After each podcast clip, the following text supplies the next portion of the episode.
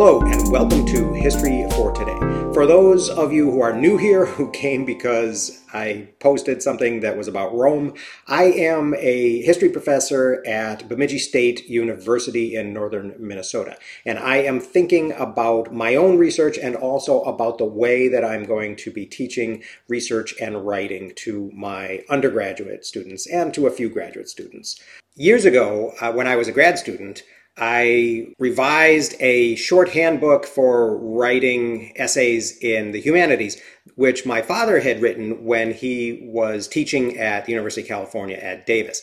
And I added a social sciences focus and expanded it a little bit. And now I'm thinking about going back and uh, adding to that with specific instructions on note taking. The, uh, the handbook already has an introductory chapter about reading and taking notes, but I want to expand that and I want to give specific examples of how to do that. So I will be incorporating a lot of the things that I'm learning now about Zettelkasten and uh, effective note taking. So what I wanted to talk about today though was Roam.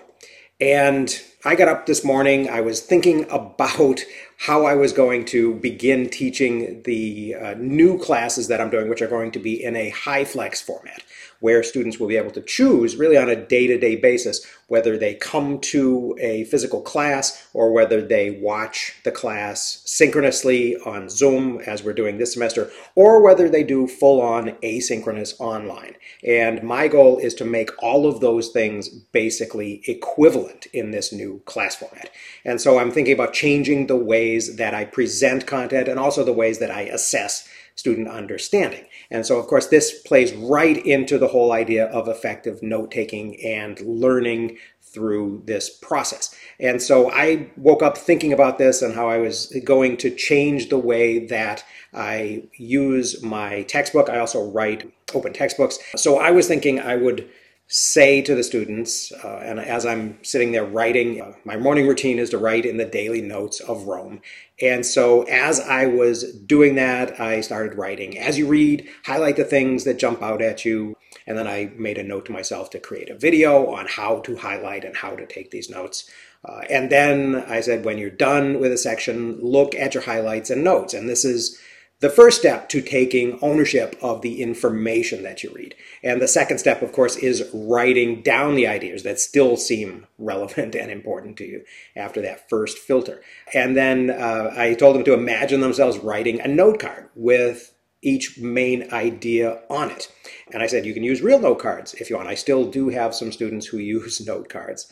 They can also, of course, use a variety of note taking apps. I want to try to be agnostic about what apps they use. And I said, try to write a sentence or two that briefly describes the point that you're capturing in your own words. And I said, this is important. The idea is not to quote, but to paraphrase. And I'm going to have to spend some time teaching that whole concept of paraphrasing and then uh, aligning that with ideas of intellectual property, originality, uh, explain to them what plagiarism is and what it isn't, and all of that.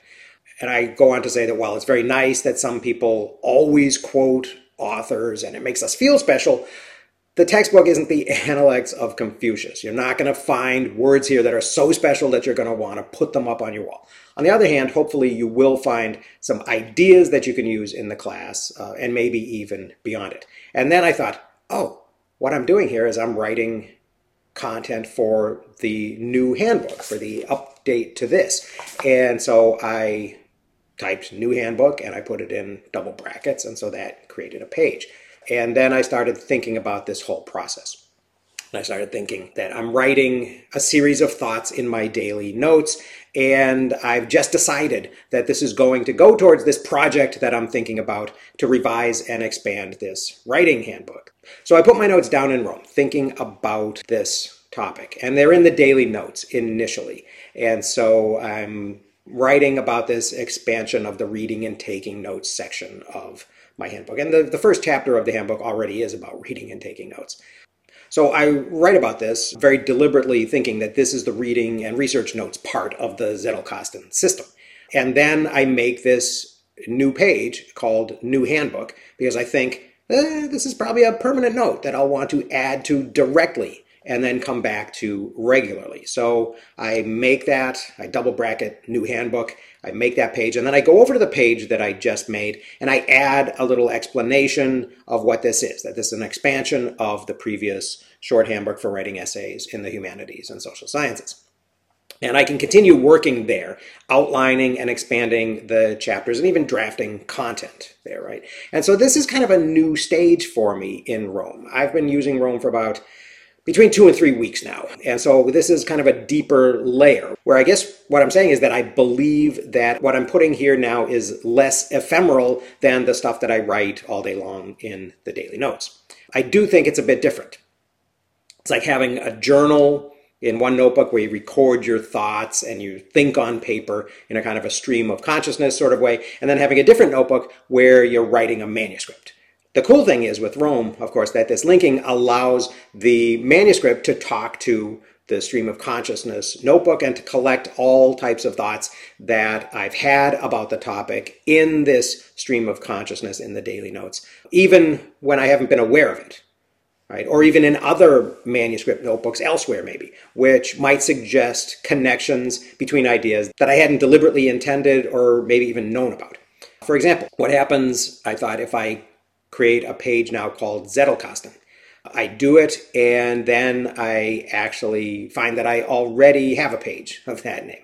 Uh, and so it now has two linked references on it uh, which isn't so bad because I've only been using Roam, as I said, for a couple of weeks. And I know I've made a Roam page. And so when I go there, what do I find? I find 29 places that I've mentioned Roam and deliberately double bracketed it to link it to the page. Uh, I also find 10 unlinked references where I've used the word Roam, but I haven't bothered to link it. I can make a graph in the sidebar and show the page links to these 29 references not the 10 unlinked references, though, of course. I could review each of those 10 unlinked and decide whether I ought to link some of them or whether they're just sort of repetitions of the word in blocks that I've already linked. And then I think, what would happen if I created a new search page? Because searches actually are how you create pages, it's the same process. But saying something like historiography Okay, bad example. I haven't written about historiography yet in this graph. What about history in seven? I know I've written about that. So there are about five dozen entries for that. So then I start playing around with more generic words like history. Initially, it doesn't seem like when I when I check that I get anything, but then I realize that I have hundreds of unlinked references. The word history gives me 353 unlinked references in just the 18 days or whatever that I've been using this. They don't show up on the chart, of course, because I haven't linked them yet. If I were to go through them and link them, then they would. Then I would have a very elaborate chart of where all of these words appear and how these notes connect to each other. I can imagine scrolling through each of these unlinked references and deciding which ones I want to include, and that would create a nicer image and that would also sort of begin this process of linking. The word history may be a little bit too generic to do this exercise with. I'm not sure that I'd have a lot of use for many of the times that I've written the word history. It might be as absurd as searching for the word the. When I was writing this in my daily notes, I typed it and I said, oops, there's number 354 mention of the word history. And I used the hashtag when I did that. And then when I went to the next line, it turned gray. And I thought, oh, yeah, the hashtag is a thing too. Logically, it is identical to the double bracket. It creates a page. Apparently, functionally, it's different.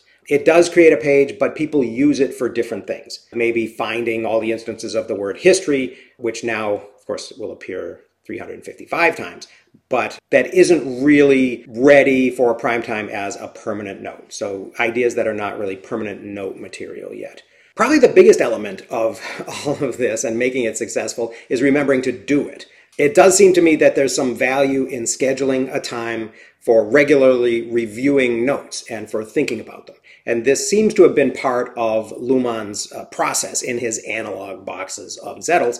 And it makes sense to continue thinking about these ideas that I've generated as a deliberate, regular scheduled practice, rather than just expecting the software to do it for me. And so I will report on that when I've sort of settled on a technique and a workflow. But that is all for now. So I hope that was interesting to some people. Thanks for listening. I'll see you again next time.